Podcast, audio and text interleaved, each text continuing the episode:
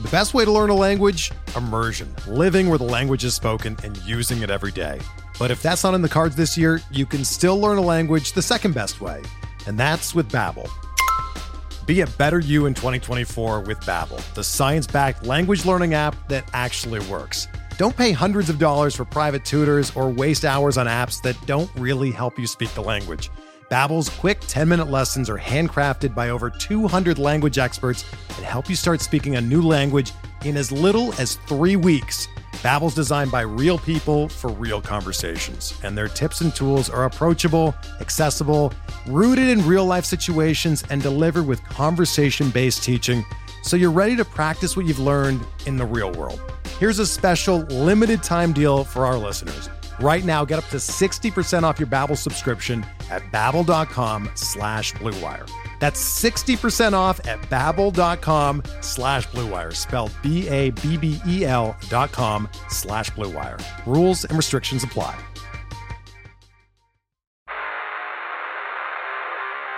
You don't want it. You don't need it, but you're going to get it anyway. The Kevin Sheehan Show. Here's Kevin.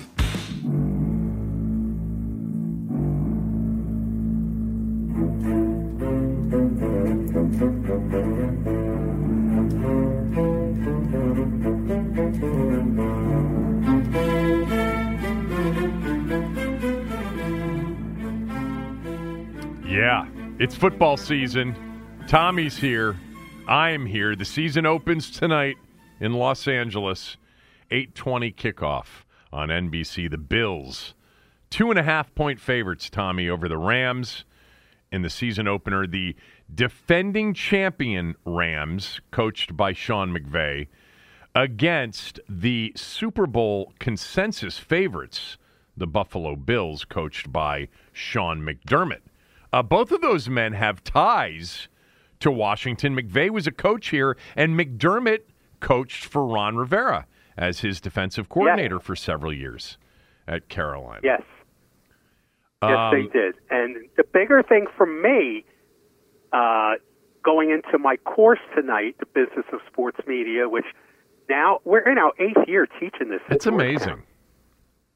Oh, really is. It's amazing I teach at Georgetown, period, let No. alone for eight eight years. We've covered that But- ground, but and you're right. our big our big discussion will be the the significance of this being on Amazon only. Only on Amazon. Well, not Prime. tonight. Not tonight. This is. It isn't. No, that starts with the next week on Thursday night. Tonight is NBC's kickoff to the season. Yeah, Okay. n- next week the uh, the Chiefs and the Chargers will be the first Thursday Wow. night game on Amazon. Okay, Yeah. I stand corrected. That's okay. It's because it's a big deal, the Amazon deal. And remember, they tried um, one of those Saturday games late in the season last year or the bef- uh, or the year before on Amazon, and they had issues with it. They had issues. I meant to talk to jo- John Ourand about this the last time he was on because there were complaints about the sound not matching up with the video exactly. They had some issues. Uh, also, the one game that was on Amazon during the preseason, and I know it's the preseason, but it did not do well. Very uh, did not do very well in the ratings at all compared to kind of the same spot on network TV a year earlier. I mean, we Well, understand. they they yeah. actually made it. They actually made a deal uh, with Nielsen for Nielsen to expand their ratings to stream. to include. Uh, I mean, streaming, uh, watching in bars. Uh, I don't know how they're going to encompass doing that, but Nielsen is committed to trying to get as many devices as possible measured to give it as closely accurate because it's going to be significant. It's going to be lower than yeah. than it has been. It's just it's just that the mathematics aren't just going to add up initially. Well, plus they've added this year that NFL Plus thing, which I think comes with my NFL subscription to the All 22. I think it does, where you can basically now stream every game on your phone. I don't know if they'll be able to account for that either. Um, which, by the way, can I just add something? And this is not meant to take a shot at the radio broadcast team or the radio broadcast of this team or any other team. But you know, um, and many of you who are listening know, that for the first time in a very long time, the games are not going to be uh, on the Team 980, which has been the flagship home for the Redskins and for the Washington football team, you know, the last two years for, you know, going back to 2000 and, I don't know, 2004 or something like that, whatever it was. Um, and, uh, and it's it's moved over to iHeart uh, Radio. But, you know, at the time, people were asking me, oh, this is a big blow to the station. And I said, very matter of factly, but very honestly, it really isn't. And I, you know, I tried to explain that, you know, 1067 The Fan, who has been a, a major sports talk radio station in town for, you know, whatever it's been now, 10 years, something like that, um, didn't have 2009. Yeah, didn't have the games. Um, a lot of major sports talk stations and markets don't carry games. And the, the truth of the matter was the team went with the outfit outfit that decided to pay a lot more than the team 980 was offering, which, by the way, I th- think the team made the right decision. But th- I'm saying all of this to get to this. I just don't think as many people, well, I, it's not that I think, I know that not as many people listen to games on radio anymore. As much as I love radio broadcasts and certain radio broadcasters over the years, you have, you know, basically a demographic of radio game listeners that are like well over the age of 50 years old.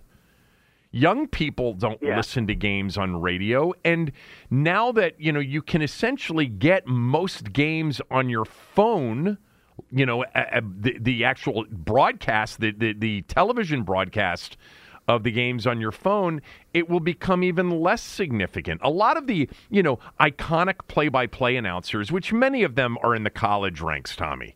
You know, a lot of them whether they are, you know, dying off or retiring are being replaced by young 28 year old guys that'll do it for next to nothing because yeah.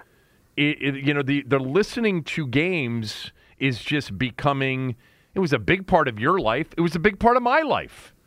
But it's not yeah. it's it's going to continue to be less you know important as you're able to access these games on your phones um, you know which you can do you know pretty much anyway anyway. Anyway anyway know, but, already. but you're always you're always going to have a segment of the population that is going to be physically re- uh, unable yeah. to watch a game yes. on a particular day, but can can listen to it. You know, whether it's work or or some other kind of issue, there's always going to be a segment of the population that's going to need that. That's going to need that audio in order to be able to catch the game. Well, but it's I, certainly not what it used to be, obviously.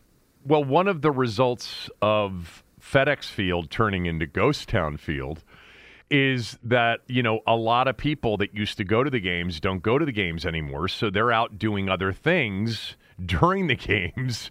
And some of those people in recent years have said yeah I, I i i listened to the game. I was in my car. Usually i'm you know dead set in front of the tv or i'm at the game uh, but I'm not as interested anymore. But I'll flip on the radio to get you know a quick update on what what's going on in the game you know and you have also which you've always always had you have the parents with younger kids who have sporting events all weekend long. And trust me i went through this phase where you're out and about and it's like you know you'd rather probably be home watching the game that's on uh, but you don't have, have any choice. But again even in those situations unless you're in your car and you're the driver you're going to be able to watch the games on your phone wherever you are. Yeah um, and when you watch games, or you're at work and they, or you're at work and they don't let you watch it, but you can listen to it. Yeah, right. Although I think a lot of those people will sneak a peek at their phone to watch it if they can. If they're sitting in their uh, at a desk or Boy, they moving around. They wouldn't get away with that if you were their boss. You're a real taskmaster. we had a little incident earlier, which I'll get to here in a moment. But if you are going to watch the games or are you're going to listen to the games, um, you know, you might be interested in betting on the games. And if you don't have a place to bet on the games, I would suggest, I would more than suggest, I would advocate heavily for my bookie. My bookie is fair. Uh, the pricing is excellent, and their offer right now really is as good as it gets for a promotional offer to kick off the season. Whether you're a veteran better or a first timer, my bookie gets you the most for your money with a double deposit bonus. It's quick, it's easy. A $250 deposit puts $500 into your account, and you can use those funds to bet instantly on as many games and props as you want. To claim that bonus, register at mybookie.com or mybookie.ag. Use my promo code KevinDC. And it, it, I've mentioned this many times because some of you have said some, something's already in the promo code, Sheehan erase it. You can erase what's in the promo code if it's if something's already written in there, and then write Kevin DC. Uh, your winning season begins today, hopefully exclusively at my bookie. No smell test pick uh, for me on the Thursday night game, but we will pick the game. And yeah, Tommy. Tommy, you know, I think he does this every year and he doesn't even realize it. I sent him earlier this morning, I sent him a list of things, which I never do ever, I never send you, hey, this is what we're going to talk about today. Be prepared. Do I ever do that? No, you never do. I never do that. Because you know why I don't? Except now. Do, do you know why I don't do that? Why? Because I, I, I know you'll be ready. And I know even if you're not ready, you will come up with a take or a response or you will initiate something that will be better than if you had planned for it. But today, I sent Tommy a quick note and I said, look, today is the day we do our NFL predictions because you're not on Friday show. Uh, and the NFL season opens tonight. And every year, and it seems like every year you don't remember doing this, we pick the AFC playoff teams, the NFC playoff teams, the Super Bowl matchup, and then we pick the Washington season, you know, prediction of their record, the NFC East uh, standings, what it'll look like at the end of the year, and I did add a couple of other things. I added, you know, your AFC MVP, your NFC MVP, you know, kind of a, a sleeper team, and maybe a team that'll disappoint, and and then one bold prediction. And what did you send me back when I sent this? Are you on drugs? no, you sent that. You texted that to me in your email. You wrote, uh, "This no too much," meaning the only thing, and you put the only thing you were ready to do. Actually, you put the only thing you were ready to do was NFC East predictions with one bold prediction per team. And I and what did I, and I and I emailed him back in, in capital letters do it! Exclamation point! Exclamation point. Let me tell you what this is like. What? This is like not riding a bike for like a year, mm-hmm. and then going out for a fifty-mile bike ride. Okay, you didn't just give me like a couple crumbs. You've been you walking gave a lot. me a whole plate. You know, this is unbelievable. I mean, my wife said to me, "Jesus, what are you doing? What are you writing? What is all this paperwork?" And I said, it's this guy I'm working for. It's unbelievable. Working for. I mean, boss. he doesn't ask me to do anything all year, uh-huh. and now he asks me to write the Constitution of the United States. well, I think the running the 50 miles is a better analogy because you could probably write the Constitution without much prep work. But you have been walking a lot. You've been walking a lot. You've been, you know, catching up with friends a lot. Um, I understand that this is, you know, a little bit uh, of extra labor for you because you're not into all of the off-season thinking about the NFL. You start watching it, and then you you talk about what you see when the regular season games begin, and I can appreciate that. I wish I could do that, um, because really that's all I'm interested in. But you know, this podcast talks a lot about the the local football team that plays at Ghost Town Field and the rest of the league. In fact, we have to talk about the rest of the league because more years than not, the local team that plays at Ghost Town Field become they become less of a story as the season goes along. No, I. You, well, I'm ready. You are ready. I'm ready. Yes, I am. I've got. I, I worked my ass off this morning All right. Well, we're going to do that. In the, in- within within within limitations. well, we're going to do that in the upcoming segment. All right. I wanted to read this to you real quickly because I saw this story right before the show started. You know, the World Cup is in November in Qatar, which is, I think, the correct pronunciation of Q A T A R. Um, and the uh, recently they um, cleared the hurdle to sell alcohol at these games, but there is a dire warning from the uh, World Cup and the Qatar government, and that is fans traveling to the 2022 World Cup will not be able to take alcohol for personal consumption into Qatar. You can't bring any alcohol with you into the country, and then you cannot bring any alcohol with you into these games. Because if you do, you're in big trouble in that country. This isn't a taking the, you know, taking your flask as you walk through the turnstile at Ghost Town Field and saying, nah, sorry, this is out. This is going to go in the trash. This is six months in prison. So for I mean, those. it's it's amazing that that the World Cup is there. I mean, it really is amazing. It's it's unbelievable how corrupt FIFA is. It's, uh, it's just it's, they're they're like a they're like a mob family. You know, Yeah. yeah. You want to pay us to have the World Cup in this obscure little uh, country where you can go to jail uh, for for looking at a woman the wrong way? Absolutely. Well, I mean that it, much worse than that. You know, trying to sneak in a butt or two, well, could cost you six months in the clink. That would not be. Uh, you know what this is? You, you know you know what's coming next. what? once they pull this off and not too many people get killed or thrown in jail, the NFL's next. What do you mean? The Super Bowl's in some other country? No, no, not the We- Super Bowl, but how they play these games now. And oh, they're playing in Germany this year for the oh, first time. right, right. There'll be a game in Saudi Arabia or, or Qatar within five years. Well, I mean, if Saudi Arabia is going to take some of that oil money and offer the same kind of money to the NFL that they've offered to all these LIV tour players, the NFL might take it. The NFL really doesn't need it though, um, because the NFL uh, is really But they This but- country's but, they're hip on expansion. They're hip on expansion. but you- that's, you that's be- what the NFL is into right now. Do you know how long we've been talking about this? Do you know how long we've been talking about international expansion? I I guarantee you at some point within the last 10 years with me, you predicted a team in Europe by 2015 No, or 2017. No, I didn't. No, I never thought they'd put a franchise there. I thought they would continue just putting games there.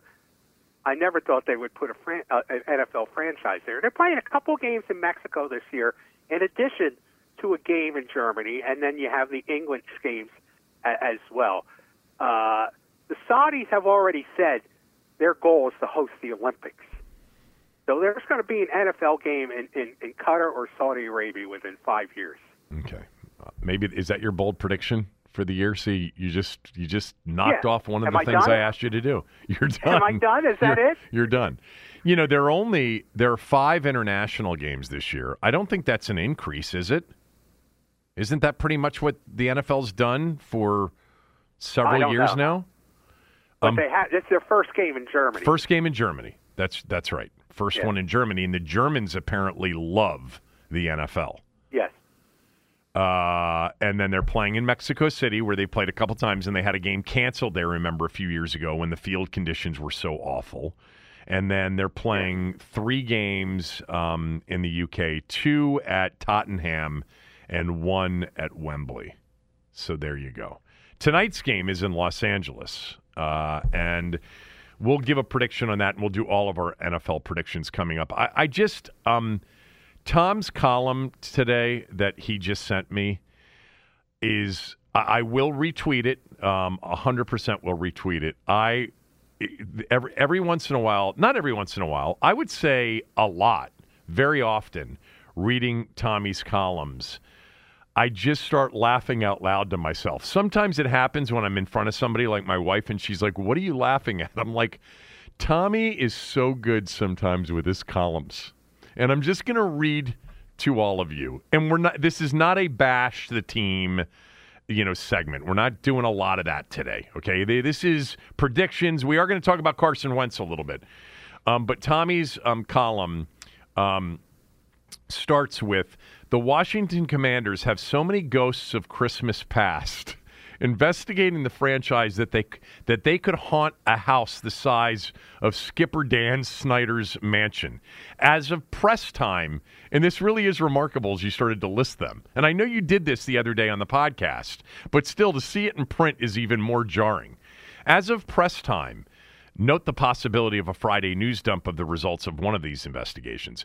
Um, there are seven seven different probes into Skipper Dan the Sailing Man and his football team the House Committee on Oversight and Reform, the Federal Trade Commission, the Virginia Attorney General, the D.C. Attorney General, the NFL, which has two going on, the Mary Jo White probe into the Tiffany Johnston sexual allegations. By the way, I, as your editor, I would have said, and the financial impropriety allegations. That's part of the Mary Jo White purview yep. as well. You didn't write that. You, you need a better editor. Um, and the questions surrounding fired head trainer Ryan Vermillion's drugstore. and the NFLPA also reportedly looking into the possibility of wrongdoing stemming from the Vermillion scandal. And let me add a possible eighth inquiry by the Maryland Attorney General. That's nearly enough for a Dick Wolf Law and Order. Washington Commanders series. The ninth investigation starts Sunday at Ghost Town Field. The examination of this team's ability to compete and win, which at least a segment of the remaining Commanders fan focus group, I'm glad I could give you that one, likely cares about the most. You're getting some mileage out of the focus group line, aren't you? Yes, I am. It's, it's a good one. in the ways that the NFL does business, this one, the opening uh, the opening game against the Jacksonville Jaguars may mean the most. After all, ultimately, it is the game that typically runs roughshod over everything else, the football that eventually blocks out all the other noise. Typically, though, most teams don't face the intensity of the noise facing the commanders. It may take a lot of football to drown out the sometimes deafening self destructive noise that has consumed this football team. The aura of self destruction has never been stronger. And then this is where it starts to get pretty fun. And I'm not going to read the whole thing because I want people to go read it, and I'll retweet it, and you can go to Tommy's um, Twitter page at Tom uh, t- Tom Loverro and read it as well. Head coach Ron Rivera, who walks around with a box of handy wipes to tell everyone that his hands are clean of the infection. Hold on, let me read it again. Head coach Ron Rivera, who walks around with a box of handy wipes to tell everyone that his hands are clean of the of the infection, and then you write parenthetically, "Who is this Ryan Vermillion person you speak of?" As if Ron Rivera, I don't have anything to do with him. Um, now has the opportunity to have his team judged by his standards on the field. A win over the Jaguars, a train wreck last season under one and done coach Urban Meyer, will be the first piece of evidence he can produce to make his case. Then you quote Rivera. The important thing is it's football. I'm here to be judged on that, okay? The judgment starts with winning and losing, closed quote. Tommy's column continues to date the judgment to date the judgment on the field hasn't been good in Rivera's first two seasons in Washington. A two-year record of 14 and 19 and one accidental NFC East division title. But that's forgotten history, teams that we don't speak of anymore. The Redskins and their nameless offspring uh, you got this wrong too. The Washington Football Club. Remember, they they were the Washington Football Team. Um, okay. are you upset that's that I'm editing as I'm they going were. along? No, no, you're right. They were. But that's forgotten history. Teams that we don't speak of anymore. The Redskins and their nameless offspring, the Washington Football Club. No, this is the new era of commanders. You remember? The new name the team unveiled right here at Ghost Town Field on that infamous February 2nd with all the fanfare of an opening of a new 7-Eleven. and then you get into the whole they've been telling people that they have a quarterback and then you get into a whole thing about Carson Wentz that is pretty funny as well. Uh, read Tommy's column today. They're they're quick reads. They are quick reads and you know that um, even if we didn't have the relationship we have, well, then again, I don't know if I would be reading your columns because of the website situation. But uh, if I if even if I didn't uh, have the relationship that I have with you, I would would have been reading Tom Loverro columns for years because in many ways, like Sally, the two of you of all of the columnists in town are the two that are utterly fearless and can be really, really, um, you know, sort of quick funny in your columns. Actually, you're funnier than Sally. Sally's wicked. Sally really goes yeah. for the jugular, which you do too, but you use humor to get there. And she doesn't always do that. That's what I would say is the difference between the two of you. Um, maybe she well, has more thank awards. You for all these kind words. Now I feel bad about not completing the assignment. Well, that was the purpose. okay. Uh, before we but get, I think you'll be happy with how much I got done. I bet. I, well, I know you, you you you you fake it as quickly and as as well as anybody else does. Um, I just want to real quickly give out some props to Frances Tiafoe, who won again yesterday, dominated Andre Rublev. He's the first American to make it to the U.S. Open semifinals since 2006 when Andy Roddick made the semifinals. He is the first black American ma- man to make um, the U.S. Open semifinals since Arthur Ashe did it. So I I've I've I really have, even though I'm not super into tennis anymore. I really have followed the story of Frances Tiafoe and his results, especially at all these majors, ever since Liz Clark wrote a column about him when he was 16 years old, eight years ago in 2014.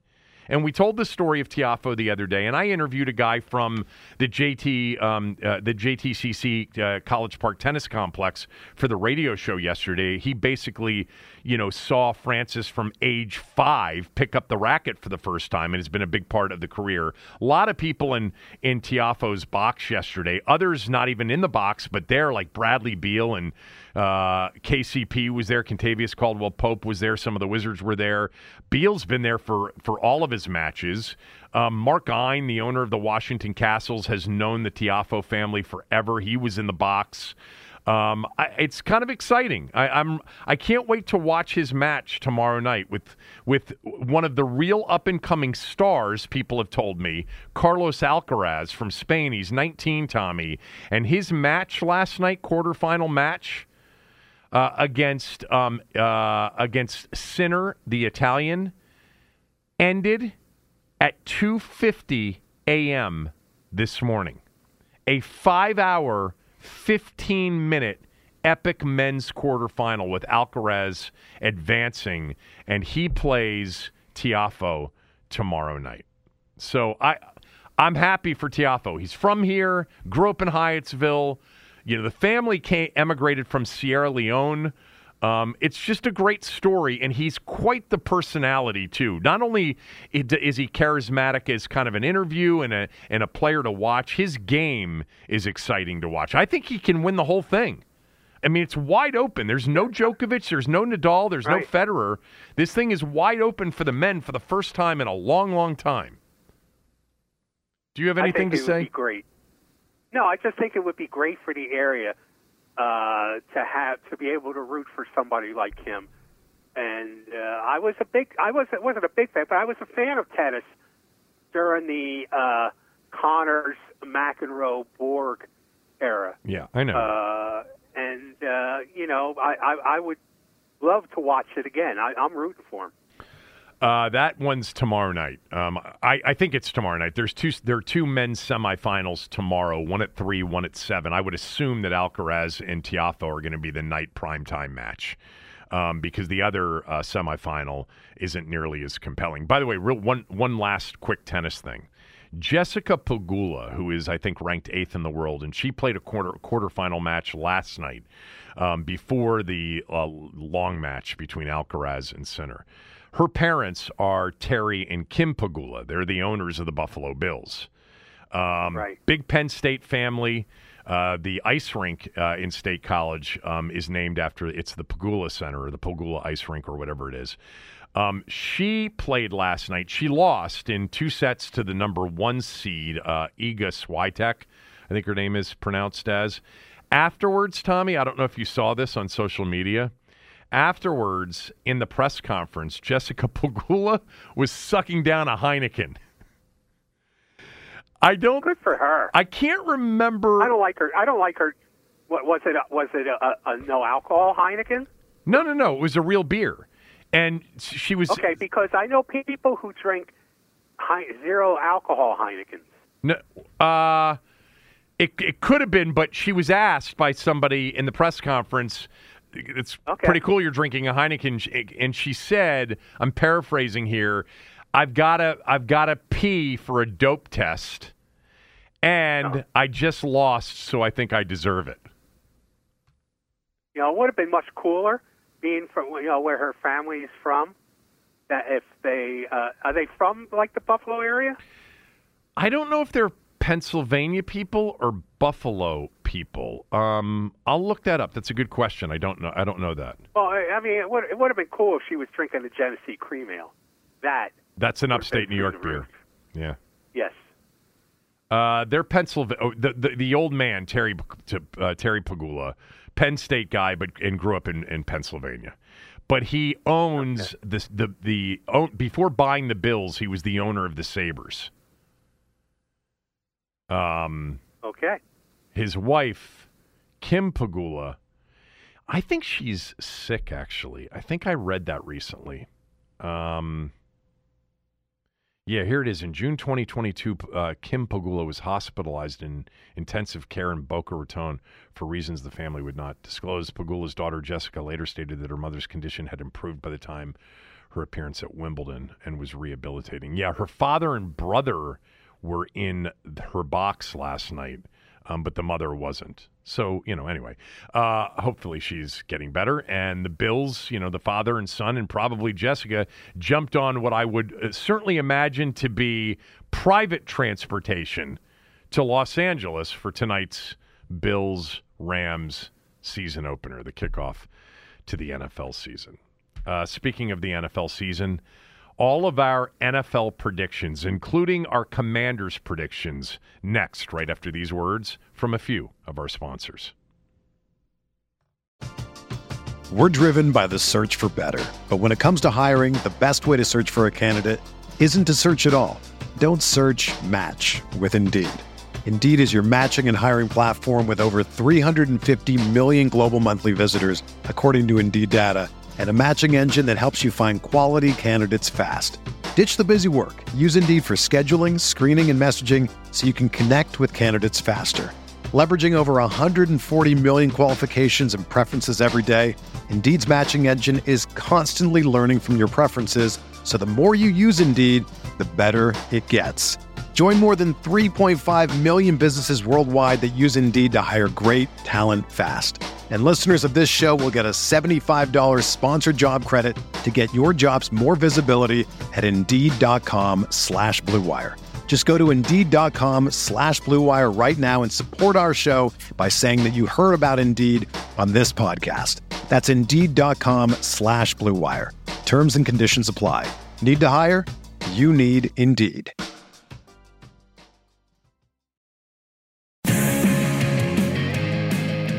We will get to uh, our NFL predictions here. Also, I have some season prop bets uh, that I gave out last year that did pretty well, much better than the smell test did last year. Um, and uh, I've got a couple of season prop bets that I will tell you uh, that I have already made. I, I've got I've got one thing I'd like to uh, add before we close out the show as well. Okay, it very- won't be long. Very good. I, can I predict what it's going to be about? No, you can't. It's not. You don't want to predict this. It's it's something solemn. Oh, it's something solemn. Um, because today is the 50 year anniversary of something that I, I wanted to talk about in the final segment of the show. Uh, what I wanted to say, say to everybody is yesterday we talked about some of the Carson Wentz rankings.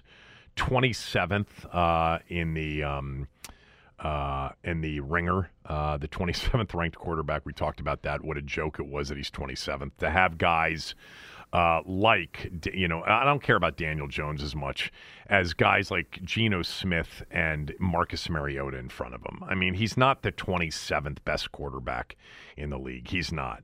Um, yesterday, uh, 538 Sports, you know, the analytics Nate Silver um, uh, production, put out their list of the quarterbacks. Uh, and they ranked every quarterback right now on an NFL roster uh, for this opening weekend. So essentially, that's you know three times 32, somewhere in the na- neighborhood of 96. Not every team has three quarterbacks; some have two on the roster. Um, Carson Wentz was the 34th ranked quarterback in the league. C.J. Beathard, who will be backing up Trevor Lawrence on Sunday for Jacksonville, was 33rd. Bobby Beathard's grandson, who's never been a starter in the NFL. Nick Mullens, who we made fun of a few years ago because the defense was piling up all these big games against some of these backup quarterbacks like Ben DiNucci and Ryan Finley and Nate Sudfeld and Nick Mullens.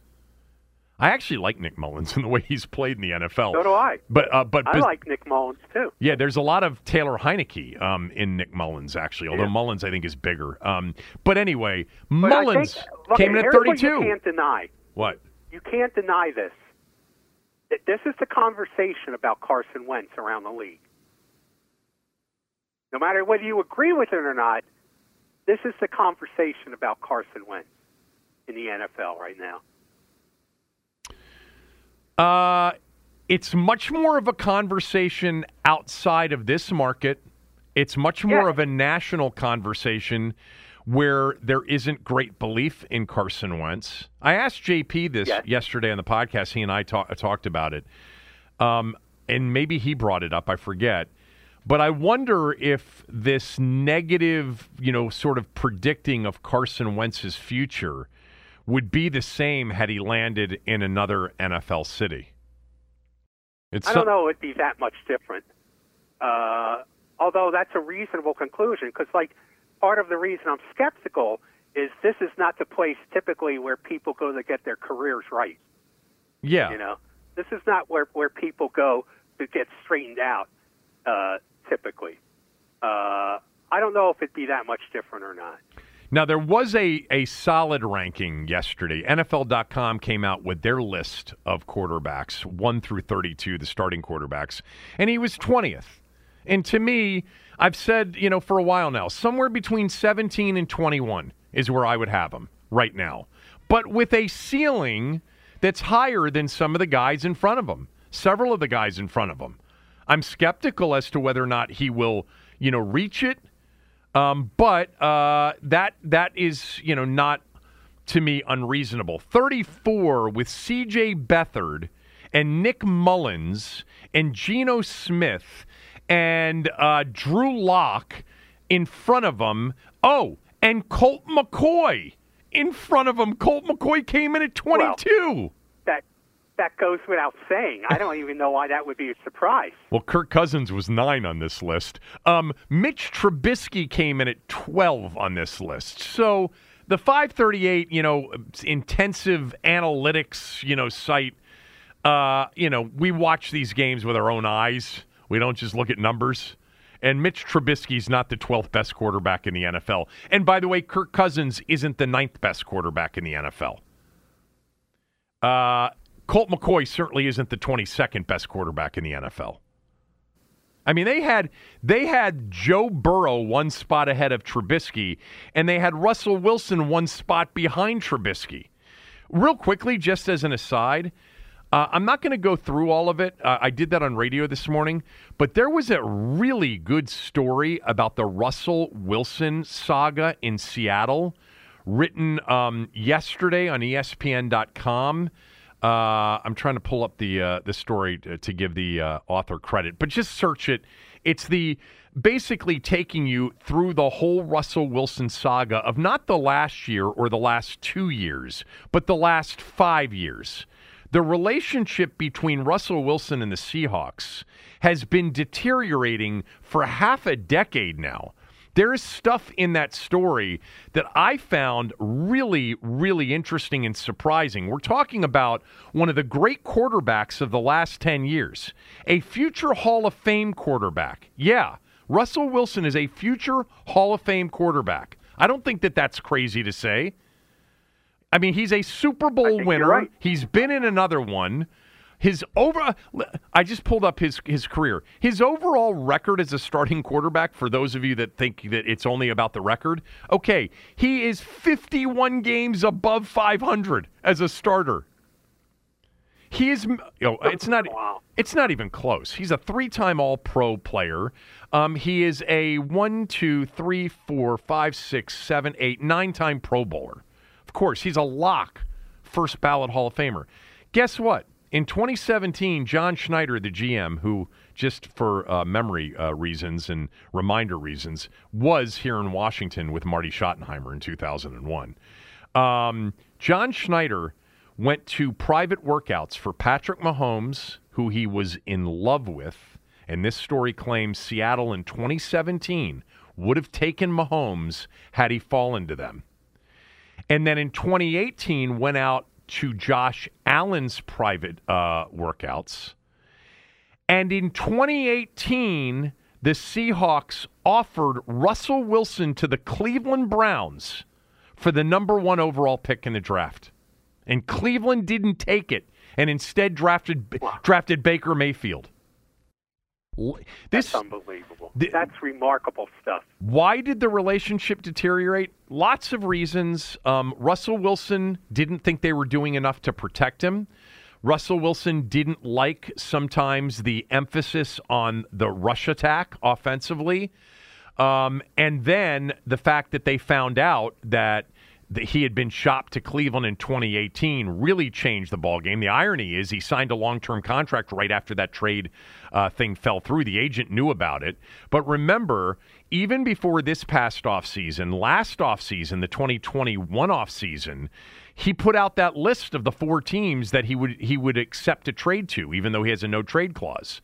And then um, the, in the story as well is you know confirmation that Washington, uh, the Saints, and the Giants, along with the Broncos, were the biggest suitors for Russell Wilson in the offseason. Uh, Wilson wanted Denver, according to the story. Schneider really wanted to trade him outside of the conference, and Denver had much more ammo. Washington didn't have a quarterback that they liked, um, and Seattle liked uh, Drew Lock. Schneider liked uh, Drew Lock. Ir- ironically, he's not going to be the starter on opening day. Geno Smith beat him out. The other thing, too, if I didn't mention it already, that was a, a prevailing theme in this story is that the people in Seattle, many people in Seattle, just don't think Russell Wilson is Russell Wilson anymore. They think he's deteriorating, and they think Denver is getting, you know, a shell of what Russell Wilson used to be. Even though, by the way, I'll just add that he played really good football at the end of last year after he got healthy. Anyway, uh, let's get to our NFL predictions for 2022.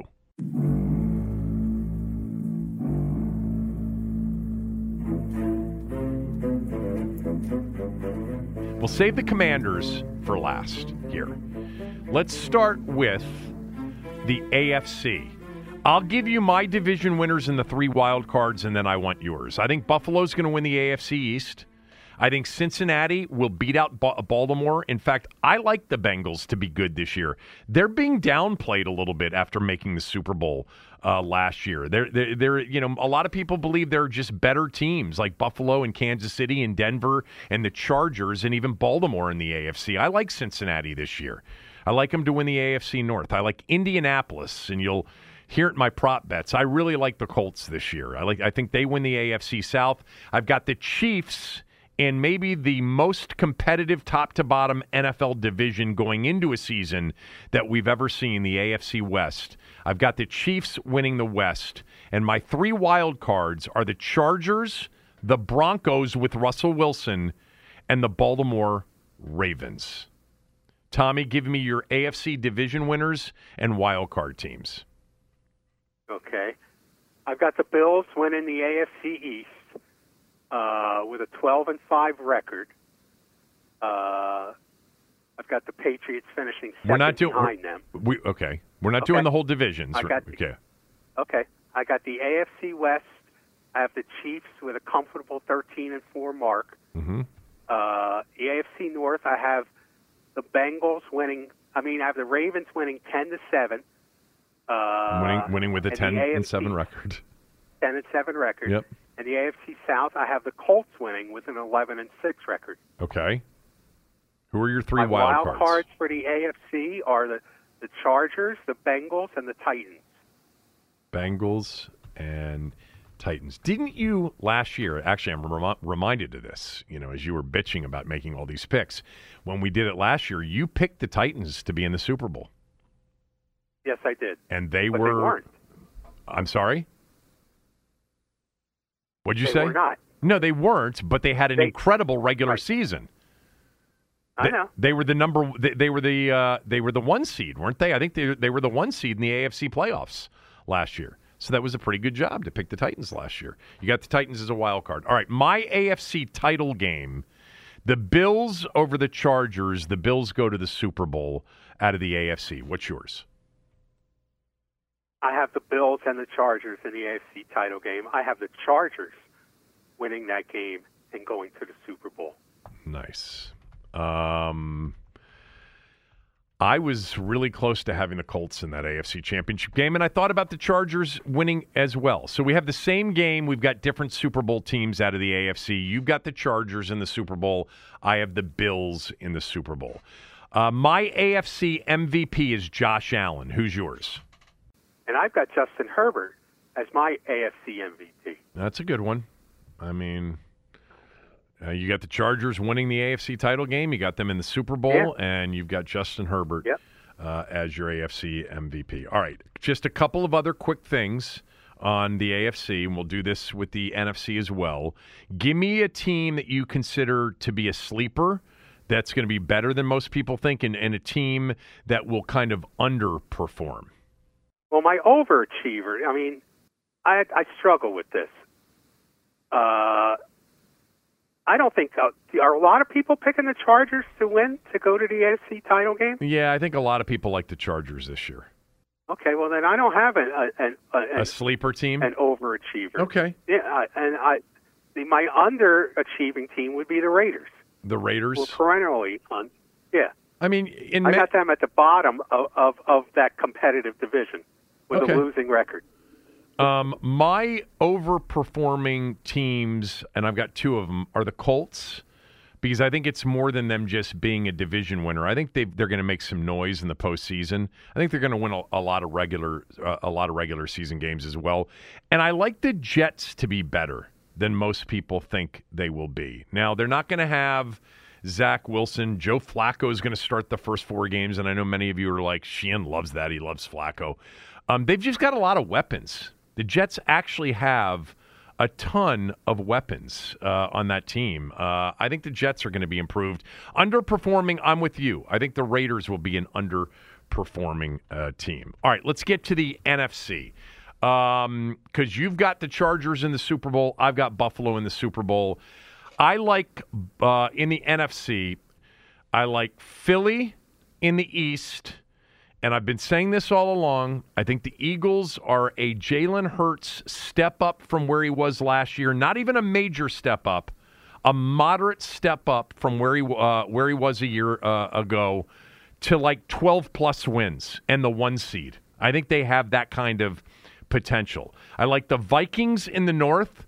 I really do. I think the Packers could take a step back, and I think Kevin O'Connell is going to make a big difference.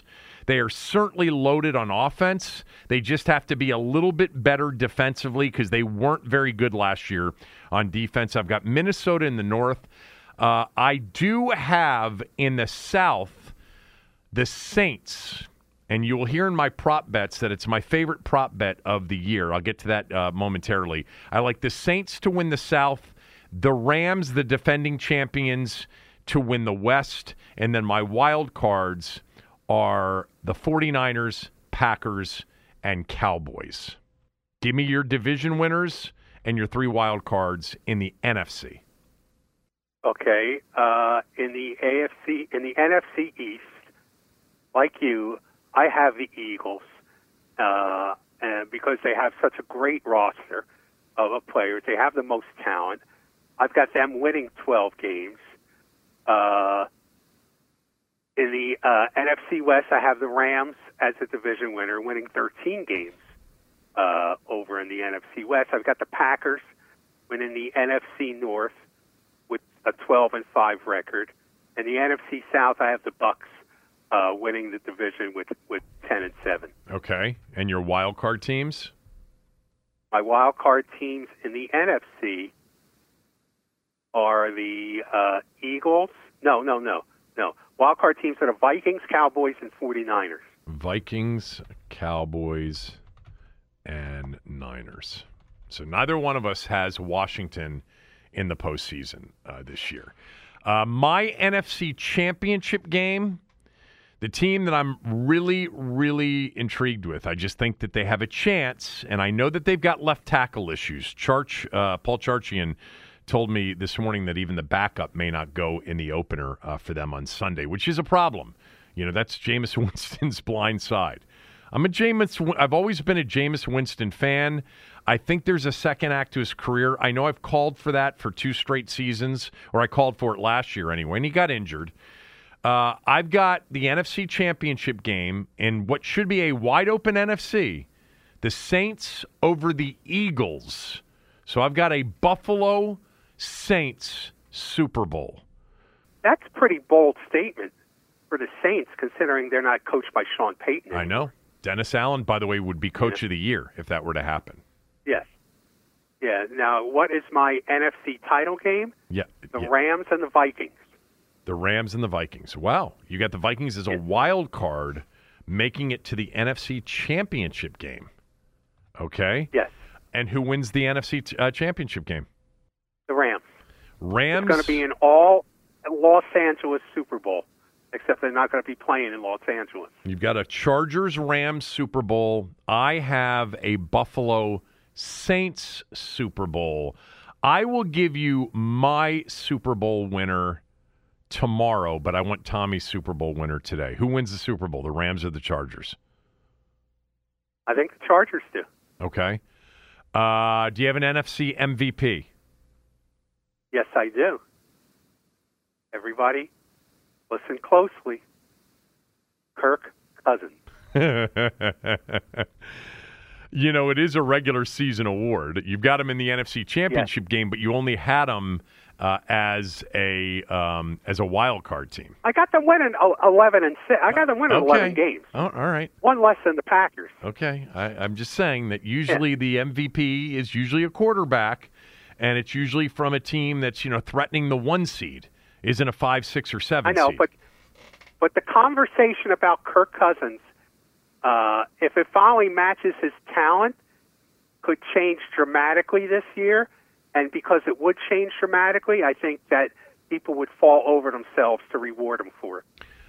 You know, Michael Irvin had him as his surprise MVP uh, pick. I can't. I, I, actually think it's worth the the plus five thousand, plus four thousand dollar price uh, on him. And look, it's not. Everybody knows that I'm a Kirk Cousins fan, um, but I also recognize very much his limitations and have spoken to those over the years as well.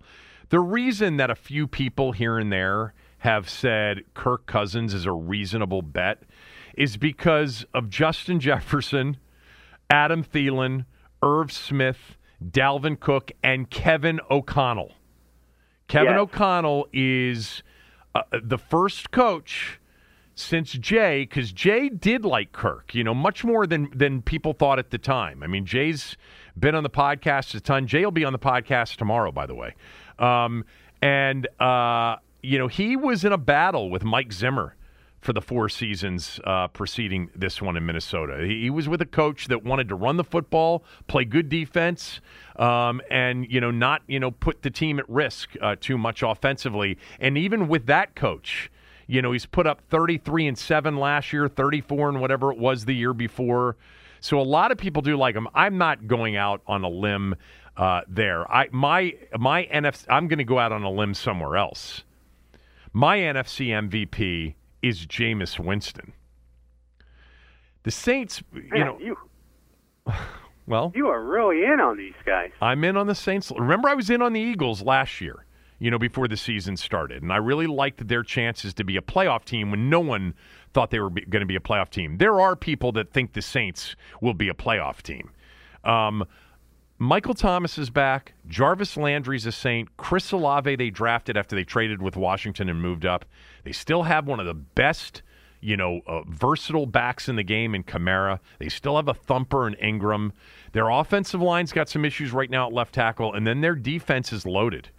I, I, I like this team to be, you know, a team that is definitely in the playoff mix when we get there. And yeah, th- this is a bit bold but you know, I say every year, the, NFL is the most unpredictable league, and you're going to have a couple of teams that you had you just never saw coming.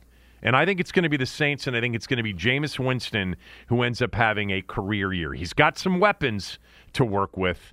Uh, I, I, like the Saints to uh, to be in the Super Bowl, and I like Winston to be the MVP. I can't wait to see the reaction from everybody on this one. My underperforming team in the NFC is a team that I did not put in the postseason, and that is Tampa Bay. I just think there's something weird going on with Brady. You know, whether it's a family thing and missing camp, and then they've got all of those injuries to the offensive line.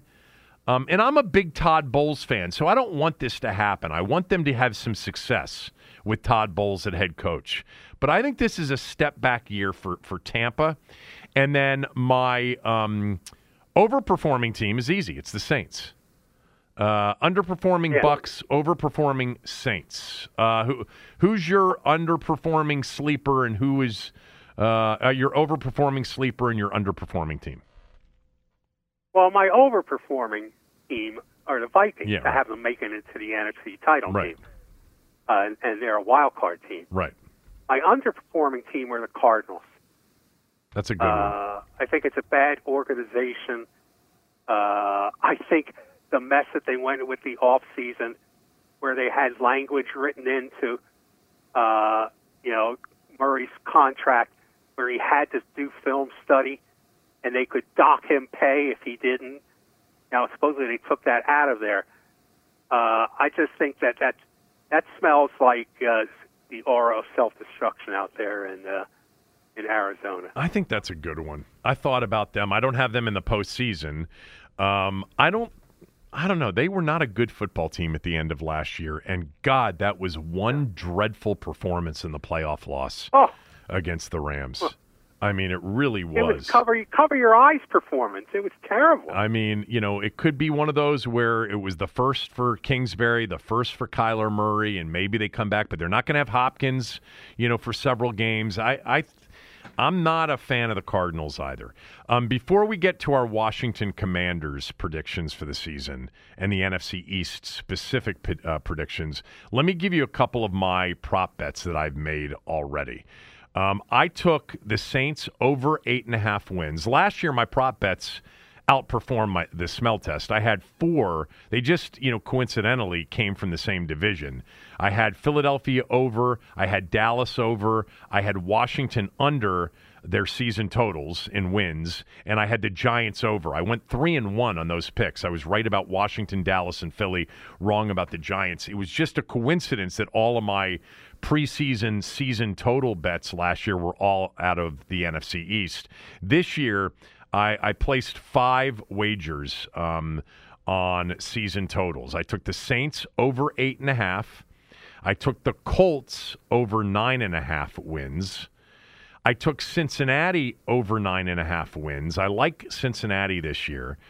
I took Philly over nine and a half wins, and that's painful for me because if I had played Philly and I had a hunch about Philly, uh, you know, a while ago, not that it's going to turn out to be right, but I was I was feeling Philly two months ago when their number was at eight and a half. Now it's nine and a half, and by the way, I'm paying minus one twenty five on the overplay, which is pricey. Um, and then my last uh, season prop bet, Tampa under 11 and a half. So I've got the Saints over eight and a half, Indy over nine and a half, the Bengals over nine and a half, Philly over nine and a half wins, and Tampa under 11 and a half. If you're wondering if I considered Washington, whose number is seven and a half, going over, I did, but it's very pricey to play them on the over right now. You got to lay like minus 145, you know, somewhere in that neighborhood with the sites that, that I play on. Um, And I, you know, I, I said the other day, I said seven is the floor, you know, nine is the ceiling. And, you know, I, I think they can, I put it this way if you forced me to wager on Washington season total, I would play the over. I would. And I played the under last year, but I would play the over this year. Uh, but I, I don't love it enough to put money on it. I just don't love it enough to put money on it. So there you go. Those are my season prop bets. Uh, so let's get to Washington, Tommy. Um, final record prediction with one bold prediction on their season. You want to go first? Okay.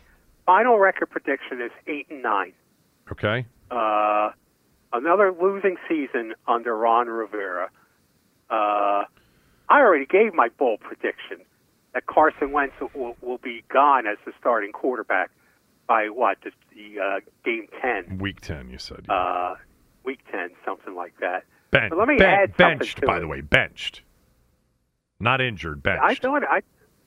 Okay, okay, I'll have to stick with that. Whatever. We I think we went Uh, through this and you said maybe injured too. Fine. I'll just give you week 10 no matter how it happens. That's Okay. fine. Okay. Okay, I'm going to add a second uh, bold prediction. Okay. Jack Del Rio is fired during the season. Yeah, a lot of people have that one. A lot of people have that one. All right, my And it could have nothing to do with football. What will it have to do with? He's going to say Could something have nothing to stupid. do with football. He, he's going to do say something stupid on Twitter because he can't I help think himself. I think he's. I oh, think gosh. Voodoo Jack has it in him. They'll be talking to uh, DC, like there'll be this big story. DC and Washington talking about a stadium, and then Del Rio will tweet something about the election on, on the second Tuesday of November, uh, the midterms. Um, and then, uh, no, we're done. All right, my final record prediction for the inaugural season of the expansion team known as the Washington Commanders. This is such a cop out because I really feel eight and nine but I went eight, eight, and one. With the tie, I'm going to give you the date and the night that they end up tying. They're going to tie the. You Chi- should. You should because you're. I mean, to go out of your way to predict a tie in a 17 game season yeah, it was the way I got to 500. really something. It's really something you should apologize for. So let's hear. okay, well, I'm not going to apologize for it. Um, on Thursday night, October 13th, they, they go to Soldier Field to face the Bears, and it's going to be one hideous night weather wise and game wise as the Bears and the Commanders fight it out to a 13 13 tie at Soldier Field. there you go. That's my that's my season prediction. That's a pretty good one. Uh, my my bold prediction, which I think I just made the bold prediction, which is that they would tie Chicago uh, on October 13th. But my bold prediction is that the rush defense struggles this year and is a big reason for a non-playoff season. I'm not convinced that defensively they're ready to stop some of the rush attacks they're going to they're going to face this year. They didn't last year, and everybody was so well. They had a good run defense, and they were seventh D- DVOA against the run. I'm not so convinced of it, and it will put a lot of pressure on Rivera at the end of the year to move on from Del Rio, because at eight eight and one they'll be in contention. They'll be in the mix for that seven seed. You know, if as long as the you know wins five, six, seven, and eight don't come at the very end of the year when they're already out of it, you know, assuming kind of a back and forth year, which is what I'm uh, I'm that's what I'm predicting. You know, a win here, two losses there, a win there, you know, a loss there, two wins there, a tie here, and then a win and a loss, and you're going back and forth, and you get to December and you're like six, six, and one. You're going to actually be in the mix but they're not going to be able to stop the run. It's going to be a big issue for them defensively. That's my bold prediction. And that will be, at the end of the year, one of the reasons, a big reason why we say the defense just wasn't good enough. You know, it wasn't well rounded enough. And they ended up missing out on the postseason by a game and a half or whatever. All right, NFC East predictions. I'll go first. Philly 12 and 5. Uh, a quick bold prediction on Philadelphia. They'll have the best offensive team in the NFC statistically. They'll lead the NFC in total offense. Uh, Dallas at 10 and 7. Micah Parsons wins the defensive most valuable player award. Beats out Aaron Donald, Myles Garrett, and Nick Bosa. He is going to be unstoppable this year. Washington comes in third at 8 8 and 1. And then the Giants finish 7 and 10. They're a more competitive team than you think. And Ojulari, as Ojulari, their outside linebacker, is a Pro Bowler this year for the Giants. He was really good as a rookie. I think that he has a chance to become a star in the NFL. He ends up making the Pro Bowl for the Giants. So I've got Philly 12 and 5, Dallas 10 and 7, Washington 8 8 and 1 and the Giants 7 and 10. Tommy, your NFC East predictions. Uh, I have the Eagles at 12 and 5. And let me say something about the Eagles. Mm-hmm. I still think they can wind up with this record, even if Gardner Minshew is their quarterback. I know they've got a very good backup by the quarterback. time the season ends. Yep. Yes. Cowboys at 10 and 7, Commanders at 8 and 9, and I have the Giants at 6 and 11. Okay. Giants at 6 and 11. I'm writing all these down. Uh, we've got Washington being really a competitive team this year. You know, we have you've got them Well, winning more games. You've got them winning more. Well, they were two and six at the halfway mark, and pretty damn close Right. to being zero and eight. So I, I, I don't, I don't, I don't necessarily agree with those that say, you know, they were pretty, they were competitive last year. The people that, including you, that say, well, they won seven last year with Taylor Heinicke against a brutal schedule. They better win a lot more than seven this year. Every year's different, as we know, and that team was dreadful during the first half of the season. Dreadful. I mean, they were a Dexter Lawrence offsides call and a Taylor Heinicke balloon throw into the end zone in Atlanta that Terry McLaurin somehow came down with, away from being 0 and 8. So I they, they were much closer their final record 7 and 10 to 5 and 12 than they were to 9 and 8. And I know people will say, well, they got injured and they had all the COVID and they would have won more games down the stretch it was it just wasn't a good football team. Now during that four game stretch, they played very well. Remember we said as they got ready for the Dallas game, are they just playing well or are they actually a good football team right now? I think I may have said in the moment they're actually not a bad football team right now at 6 and 6. Well, we- we've had this discussion going back to when we first started. There's a difference between being a good football team and playing well. And you never seem to always to understand the difference. Yeah, I do. Well, you haven't in the past. You just said you didn't last year when you referred to them as a good football team. I, I'm just saying we had a conversation when they had won four in a row, or maybe prior to that Raiders game. Are they just playing well, or have they turned into a good football team?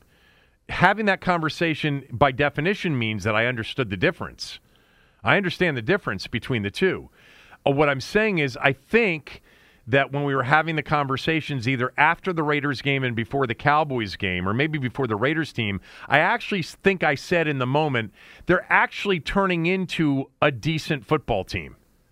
And I gave them, I didn't pick them against Dallas, and they got run out of the building by Dallas until the last four minutes of the game. Um, but uh, I. I, I, I gave them a chance. I think I can't I can't remember what I predicted, but anyway, I don't think I, I don't think they'll be a good football team this year either. I don't think they'll be a good football team either. I think eight. And, all I'm saying with the eight, eight, and one, and eight and nine is we're both predicting them to be better than they were last year, record wise. We have them each. Yeah. We each have them with an eighth win. I have them with Yes, two less losses. That's taking into account a much weaker schedule. Maybe. I mean, I couldn't I couldn't bring myself to to make them be worse. I- Maybe it's a much easier schedule. It should be, but again, you know, you know how those things go every year. You just never know. Well, listen, listen. Listen, listen. This exercise here, You know, you don't like the schedule game, and I know everybody does this, but this is as big a hand job as the schedule game. it really ah, is. By the way, you know what? They're I mean- they're underrated. It depends on who's giving them. they're so they're so underrated. Um, but but anyway, Yeah, anyway, go, go. th- This, I mean, we don't have a clue if I, about any. At least I don't about any of this. I know, nor do I. It's the NFL. Here's what you know. know. You know what? Patrick Mahomes is really good. So the Chiefs will probably be a good, team. Josh Allen's exceptional. The Bills will probably be good. Aaron Rodgers is the best. They'll probably be a pretty competitive team. Unless those players get injured. And then it all changes for those teams as well. I mean, I'm looking at Washington's schedule, and I agree. Certainly, you know, they they were given a nice they were given a nice hand job by the league with Jacksonville and Detroit. You know, it was like, hey, we've got an expansion team in D.C. It's important for them to get off to a good start. Let's help them out a little bit. I actually think they could have helped out more by giving them Houston and Atlanta. Um, because I think because I think Yes. Jacksonville and Detroit are actually better teams this year than what they were last year. Actually, I think Houston could be better too. But um, you know, Indianapolis could be better than they were last year. They still have the Packers. They have the, you picked the Titans to win the division. You know, they still have teams on their schedule, including four games in their division against teams that we both think will be much better. So getting Yeah. to eight wins uh, when you're not a good team, which we're both saying they're not, and I've said, let me just make sure everybody's clear on this. I don't think they're a bad team either. I, I, I don't see them being a bad team. But if they are flirting with eight and nine or eight eight and one, it's very possible that we're in. You know, by the way, their bye week is in December. They play the Giants, then oh, have a bye week, then they come back with the Giants. But, you know, if you're looking at those final four games against the Giants, the 49ers, a Deshaun Watson led Cleveland Browns team, more likely than not, and Dallas, I'm saying at 8 8 and 1, you're in mathematical contention for a wild card spot heading down the stretch, with your first game during that stretch being against the Giants at home. So, Yeah. I mean, let me just tell you something, boys and girls. I really hope that's the case. I don't have nearly as much passion for this team as I used to. I have been very, very honest about that. But it's so much better and it's so much easier to do these shows, produce this content, and have you guys be into it if they are in the mix you know, they haven't been in major contention for 30 years, as we know. But just being in the mix after Thanksgiving and having games that matter is more fun than the just absolute painful drudgery of playing out the string.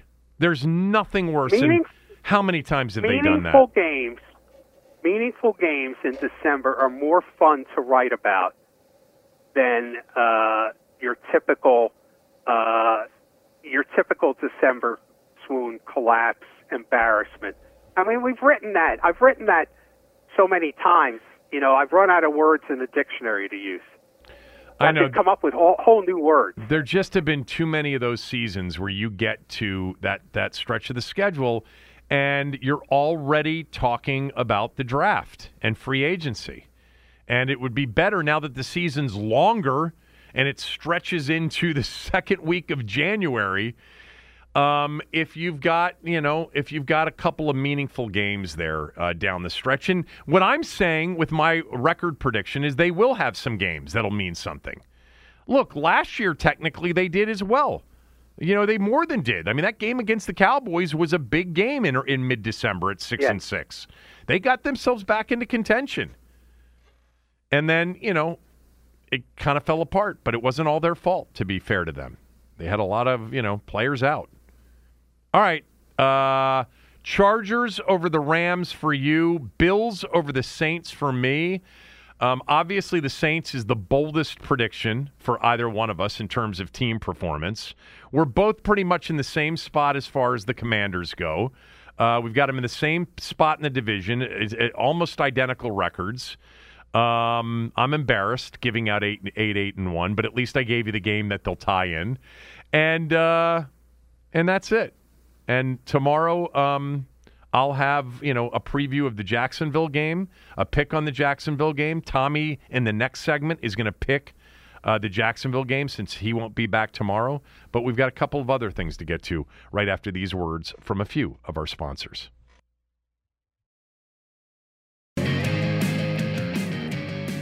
All right, Tommy, give me a pick on the game Sunday since you won't be here tomorrow. Okay. I'm going to say uh, Washington manages to win the home opener uh, at Ghost Town Field by a score of 22 to 16. 22 16 Washington. I'll have my pick on that tomorrow. Um, let me just tell you that I like Buffalo tonight. There's no smell test pick. Uh, the public's on Buffalo to a certain degree, um, not overwhelmingly. I kind of like the over. A lot of people kind of like the under. Um, two really good defensive teams from last year. Uh, I like Buffalo uh, in a rout tonight, 37 to 17 over the Rams. I think, you know, the last time we saw Buffalo win a game that mattered was in the playoffs against the Patriots. They had seven offensive drives in the game and they scored seven touchdowns in that 47 to 17 win over the Patriots. And then they lost obviously one of the all-time great playoff games in NFL history to the Chiefs at Arrowhead 42 to 36. Preseason doesn't matter, but I think I may have mentioned this previously. But in their second pre, uh, preseason game against Denver a few weeks ago, the last time their starters played, their first seven possessions ended in touchdown. Um, the Bills are really explosive. They're also well coached. They're also really good on defense. Um, and uh, I I think the Rams with Stafford playing for the first time and maybe not, you know, they're saying he's 100%, um, and having a little bit of that Super Bowl hangover. I like the Bills to really, um, you know, uh, handle uh, the Rams tonight uh, with ease. I know you wanted to finish up the show. You had something that you said was solemn that you wanted to mention. Yes. Uh, the news came out this morning that former CNN anchor Bernard Shaw died uh, Oh. Wednesday of pneumonia. Wow. Unrelated to COVID, Shaw's family announced in a statement. He was 82. Uh, he was a friend of, of Dan Snyder's, and I saw Bernie uh, almost every Sunday for home games for, for the football team. There's a little uh, outdoor platform behind where the, the press box and the owner's box and the suites are Right. where you can where you can smoke. And I go out there usually pregame and have a cigar, and he would always be out there uh, smoking as well. And he was a big fan of our show, Yeah. the Sports Fix, and we used to talk about football and politics and and uh, the media business. He was just a really really nice guy to uh, talk to. And, uh, very sad news. I have some very fond memories of conversations with him. you, I, I remember you telling me that he said he he he was a fan of the show. Um, but I, when you said that he was good friends with Dan Snyder, I know that he had been in Dan Snyder's box there for years. But wasn't he also in Jack Kent Cooke's box at RFK? Or am I? He, he may have. He probably was. Yeah. I I mean, mean, I, would think so. I mean, you know, I mean, he made he made his bones as uh, uh, remember reporting the first Gulf War live from. Baghdad. Yeah. Yeah, I mean that's my that's my memory of him uh, in the you know in, back in 1991. So, I mean, I'm trying to think of you know the people that were in Jack Kent Cooke's box. Um, Lesley Stahl was right. She was a big, uh, you know, weekly um, person in that in that box. I'm tr- I'm trying to think of who else. I, I mean, I'm trying to picture back. You know, then I think Bernard Shaw was. I think he was one of the people that probably you know he was just a big fan of the team. Obviously. yes, he was. Yeah. Um, you know, back in those years, people who weren't from here uh, ended up adopting the Redskins as their team because they were so successful. There were so many national media people that weren't from Washington that ended up becoming, you know, swept up into into Redskins fever during those years. Well, because it was the, it was the communal connection back then. right. I mean, if if you stopped for breakfast at a coffee shop in downtown D.C., the person who waited on you was probably a Redskins fan. And it was really, really kind of a big deal to be at games. It was the toughest Yes. ticket in town by miles. It was hard to access tickets to home games. And, you know, eh, there were certainly some big games where it was a virtual who's who in the stadium. You know, certainly in some sections of the stadium. Uh, and you know, in in the where the general population, like my family sat, uh, section five thirteen, row thirteen, seats one, two, and three, upper deck, ten yard line. It was the same people every week for years. They saw me grow Yeah. up in that stadium, but yeah, it became you know it became a big deal. I think Barbara Walters was sometimes a Jack Kent uh, Cooke guest. Lesley Stahl, I'm pretty sure, was the one more than any other. I, I could be missing somebody big time um, there, but I think Bernard Shaw may have been a part of that as well. Okay. Um, great job on getting all of the picks together. You did a really nice job, uh, and you're a good sport about it. And I don't know why we have to fight about this every year. You do it every year, and next year you'll, you'll do it well, again. you you you don't like again. It, it's it's the same thing as the schedule games, Yeah. you know, and you hate that. Well, I hate picking games when the schedule comes out. I like doing the mock schedule. I mean, this coming from the guy that does the mock schedule. Um, all right, have fun mocking us. Tomorrow on the show, a football Friday. We'll get you ready for Commanders Jags. Uh, I'll have a smell test tomorrow, and Jay Gruden will be on the show. We'll get his thoughts about the NFL season in week one uh, as well. All right, that's it for the day. Have a great rest of the day. Thanks, Tommy. All right, boss.